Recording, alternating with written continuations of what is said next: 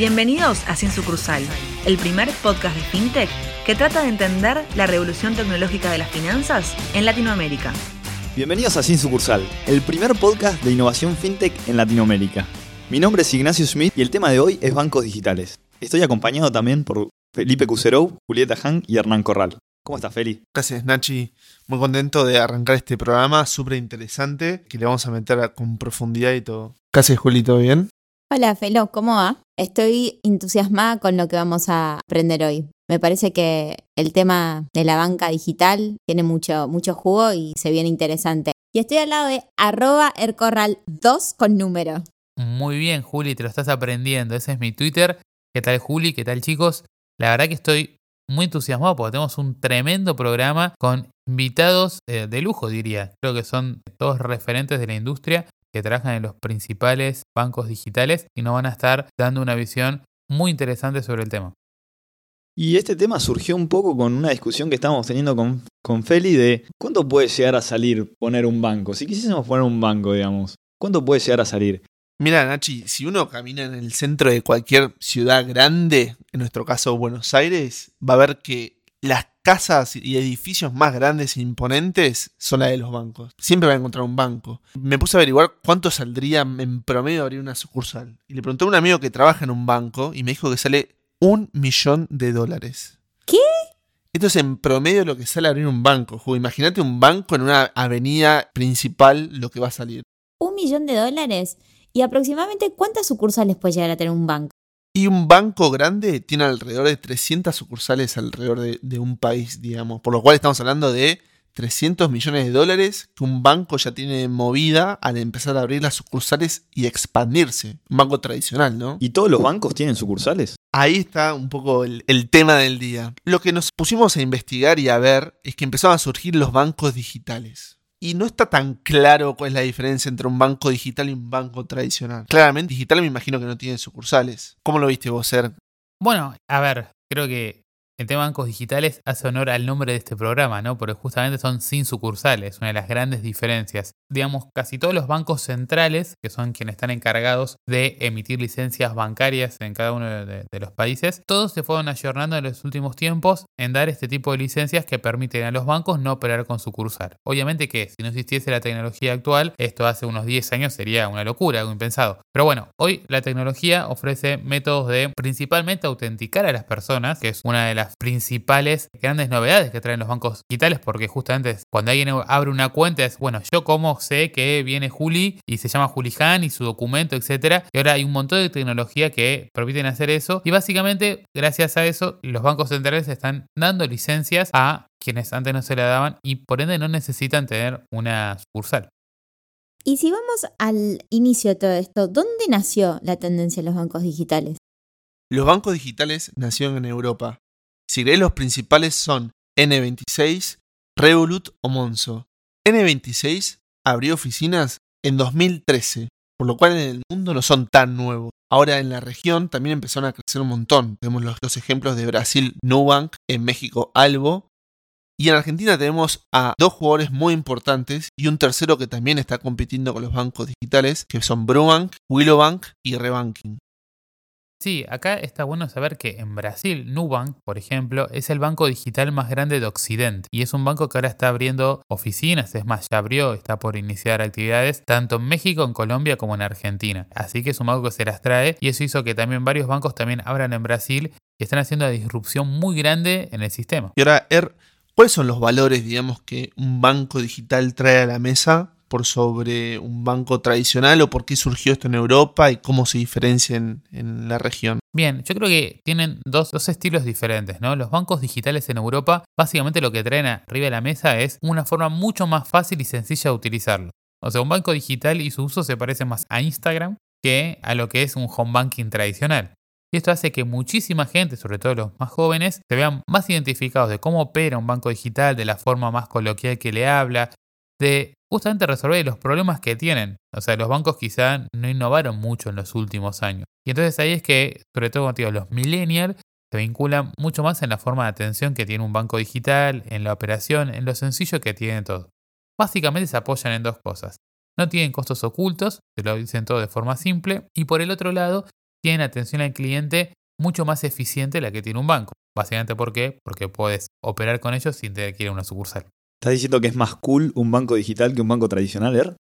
Estoy diciendo eso, sí es verdad, y en eso se basan. O sea, la verdad que muchos bancos digitales, en el caso de Nubank, logran tener hasta que la gente los ame, ¿no? Realmente, o sea, uno ve en redes sociales algunas acciones que hacen desde marketing y de su atención al cliente, logran un efecto que para un banco tradicional es casi imposible. Y algo clave creo que es la transparencia. En cuanto a los costos, un poco que mencionabas, los costos ocultos, los bancos digitales suelen o no cobrar nada y en caso de cobrarlo, te lo anuncian por todos lados. Hablaste un poco, Er, del cómo, cómo era la relación de los usuarios con los bancos digitales en Europa. ¿Esto en Latinoamérica se ve reflejado de la misma manera o hay diferencias? Mira, la verdad que por ejemplo Nubank anuncia desde sus redes sociales que tienen un NPS de 87 puntos, ¿no? Para, para, para. ¿Qué es un NPS? NPS es la abreviatura en inglés de Net Promoter Score, que básicamente es una encuesta que se realiza a los clientes de un banco sobre si recomendarían o no ese banco para operar. Entonces, la gente que opina entre 7, 8 y 9, o sea, le dan puntuación mayor a 7, eh, se la pone como positiva, la que da menor a 4 se la pone como negativa. Eso quiere decir de que el número 87 es un número altísimo para un banco. Y esto habla muy bien de eso, ¿no? Porque justamente invierte mucho en darle una excelente atención a sus clientes. O sea, tienen fans.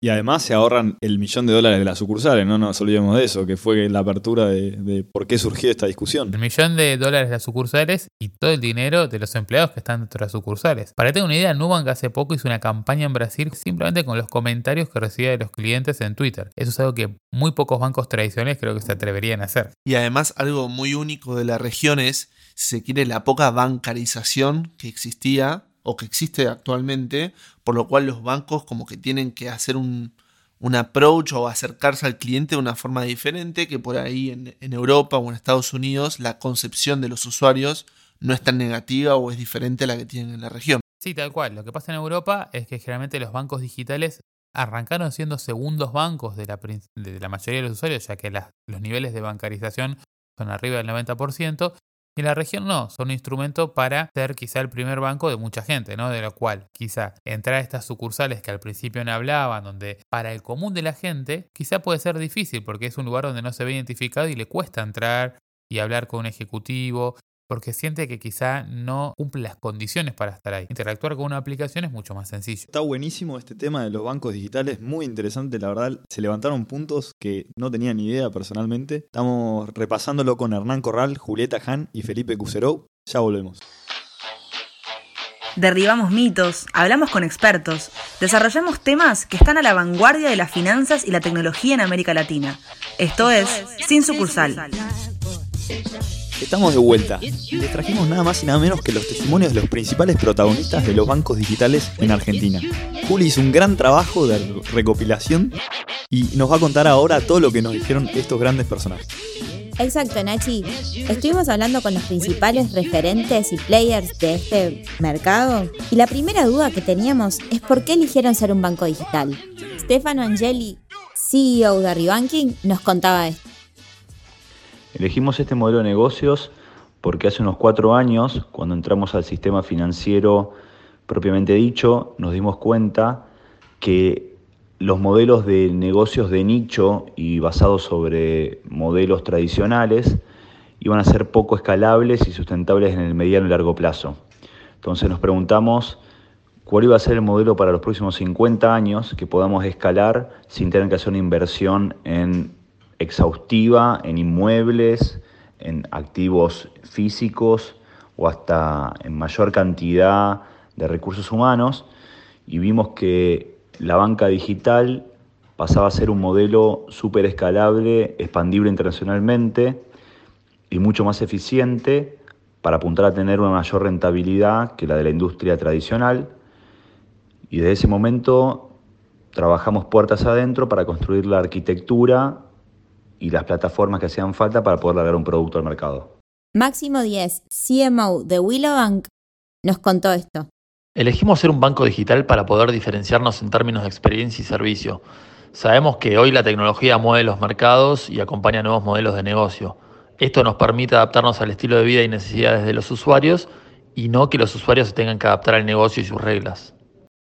Bueno, entonces, escuchando un poco las respuestas de los entrevistados, se puede resumir que la gran ventaja del banco digital es que no es necesario tener una estructura y utilizar todos esos cursos para enfocarse en construir una experiencia de usuario para el cliente superadora, sería un home banking tradicional, y facilitar, digamos, los medios de pago. Sí, y todos lo ven como que para futuro y queriendo escalar su negocio, el tema de tener sucursales parece no ser algo necesario. Exacto, lo que hacen es eficientizar costos. Otro tema sobre el cual les preguntamos es cuál es la diferencia principal que ven de ellos con respecto a los bancos llamados tradicionales. Esto es lo que nos contaba Máximo 10 de Willowbank. La principal diferencia diría que es no arrastrar una estructura enorme, tradicional y pesada, tanto de costos para no tener que trasladarlos al usuario, como de sistemas. Ser pocos y dinámicos nos permite reaccionar ante el mercado, tener un buen time to market y retroalimentarnos rápidamente. Esta es la respuesta de Stefano Angeli de Rebanking. La mayor diferencia tiene que ver con el modelo de expansión.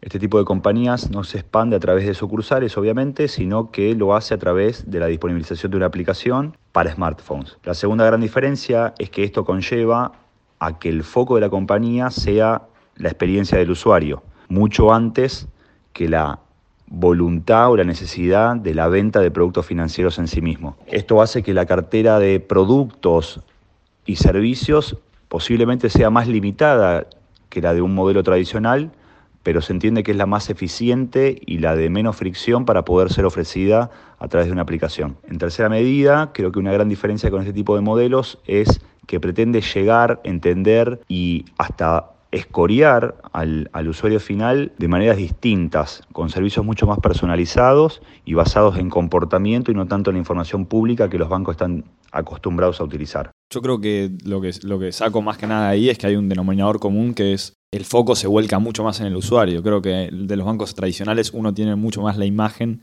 del foco volcado en ganar plata o el negocio. De repente yo creo que parte de la tecnología siempre trae volcar la, mentalidad 100% en el usuario. Y también otra cosa que se ve mucho en las empresas de tecnología es la minimización de activos para ser más escalable. Exacto, este tema de, de, la rapidez y de poder eficientizar procesos para poner más foco en el usuario me parece que es un poco lo que hablaron todos. Seguimos con las preguntas. Otro tema sobre el cual nos interesaba conocer su postura era ¿qué los diferencia frente a las billeteras digitales? Que si quieren es la otra pata con la cual se suele comparar a los bancos digitales. Esto nos contaba Stefano De Angeli de Rebanking. Lo que nos diferencia de las billeteras digitales que existen en el mercado es que somos entidades reguladas por el Banco Central. Esto termina implicando en que la compañía tiene un montón de procesos, auditorías y regulaciones que cumplir con el fin de custodiar y tener más seguridad sobre los depósitos de los clientes y de los usuarios. Esto también nos permite ofrecer y desarrollar productos y servicios que otro tipo de compañías no reguladas nos podrían ofrecer de manera directa e independiente. Por lo tanto, entiendo que las entidades reguladas pueden dar un mejor servicio consolidado al cliente final. Con respecto a estas diferencias, esto es lo que nos contaba Máximo 10 de Willowbank. Principalmente la capacidad de tener una licencia bancaria. Hay ahí una cuestión de garantías y confianza poder ser intermediarios financieros y ofrecer un ecosistema amplio con diversos productos y servicios que le permitan al usuario manejar su economía y finanzas cotidianas. Por último, les preguntamos, ¿cómo ven el futuro de la banca? Esta es la respuesta de Máximo 10 de Willowbank. Diría que gradualmente hacer desaparecer el billete físico brindando herramientas para la transaccionabilidad. Además, el futuro de la banca creo que va a ser generando ecosistemas donde los usuarios puedan satisfacer las necesidades de su día a día no solamente desde el punto de vista económico financiero, sino también desde las soluciones que sean identificadas a partir de los usuarios y se complementen con el manejo de su economía. Stefano Angeli opinó lo siguiente. El futuro de la banca lo veo muy prometedor. Creo que con este nuevo tipo de servicios digitales, poniendo al usuario en el centro del, del desarrollo de nuestras compañías, Creo que los clientes van a poder tener los servicios que siempre quisieron, más ágiles, más dinámicos, personalizados, que los entienden como personas únicas y no como partes de un grupo de personas similares. Por lo tanto, creo que el futuro de la banca se va a abrir entre compañías que tienen lo que se llama la última milla con el cliente, que probablemente sean los que desarrollen la experiencia, y por atrás meter un montón de compañías denominadas como utilities que estarán ofreciendo servicios más white label, B2B, para que este tipo de compañías que quizás no son reguladas, que se relacionan al final de la historia con el cliente, resuelvan sus, necesidades de, de forma más adecuada. Bueno, es muy interesante lo que nos están diciendo del futuro de la banca y un poco lo que estamos viendo es que para desarrollar nuevos tipos de negocio y para crecer, lo que un banco tradicional podía ver por ahí es en crecer en sucursales, en tener una torre importante, en dar descuentos 2 por 1 para el cine, por ejemplo. Los bancos digitales están yendo por el camino de la experiencia, simplificar los pagos y hacer alianzas con otro tipo de, de partners estratégicos. Claramente hay un cambio de paradigma hacia la usabilidad, me parece, ¿no? Y ahora, si nos ponemos picantes, Er, ¿vos crees que es posible que los bancos digitales terminen reemplazando a los bancos tradicionales? A ver, yo creo que en el corto y mediano plazo, la existencia de bancos físicos que tienen sucursales va a seguir habiendo por mucho tiempo. Pero si me pienso de acá quizá 20, 30 años, creo que sea una revolución fuerte, ¿no? Así de la misma forma que quizá no haya autos que sean conducidos por personas, es muy probable que no sea necesario tener una sucursal física. Creo que realmente se logra digitalizar el dinero como se está intentando en casi todos los países del mundo. Realmente una sucursal bancaria no hace mucho sentido, en mi opinión. ¿Y crees que esto puede darse más lentamente en el contexto de América Latina? Y la verdad que es una buena pregunta. Creo que el problema que tiene América Latina es que tiene mucha informalidad y por ende se transacciona mucho con efectivo. Y eso hace más necesario tener sucursales físicas. Creo que en los lugares donde hay más eh, penetración del dinero digital es donde hace menos sentido. Entonces puede ser que quizá América Latina esta tendencia tarde en instalarse, o por lo menos más que en los países principales. También una gran dificultad en lo que es materia de educación financiera, por ahí el rol de las sucursales cambie y en vez de ser un lugar de digamos, atención o venta de productos, sea para educar e insertar a la gente en, en, los productos. Sí, yo creo que eso, por ejemplo, es algo que pasó con los correos, ¿no? Los correos donde antes una sucursal de correo era para dejar una carta, hoy en día sirve para entregar un paquete. Entonces puede ser que las sucursales bancarias se terminen reinventando en algún sentido en algo parecido a eso se habla mucho de cómo los bancos digitales vieron, digamos, un, nicho a la hora de dar las sucursales de una forma que no se veían tan necesarias. ¿Vos crees que todavía existe la fuerte necesidad de una sucursal física? A ver. Mira, datos del Banco Central de Argentina marcan que hoy un cliente bancario va entre una y dos veces por año a una sucursal, lo cual es un número que viene bajando fuerte y pareciera ser que menos, y sobre todo creo que la gente no tiene ganas de ir a una sucursal bancaria, o sea, es algo que si puede evitarlo, evita, ¿no? Es como ir al dentista casi. Claro, y si tenés que hacer la amortización de la sucursal bancaria sobre la cantidad de visitas a los usuarios, creo que el costo se te va más arriba todavía de lo que estamos charlando en estos últimos tiempos. Bueno, esto fue todo por este programa. Muchas gracias chicos por acompañarnos nuevamente. Gracias Hernán Corral, Julieta Han y Felipe Cuserou por acompañarme. Yo soy Ignacio Schmidt. Esto fue Sin Sucursal. Esto fue Sin Sucursal, el primer podcast de FinTech de América Latina.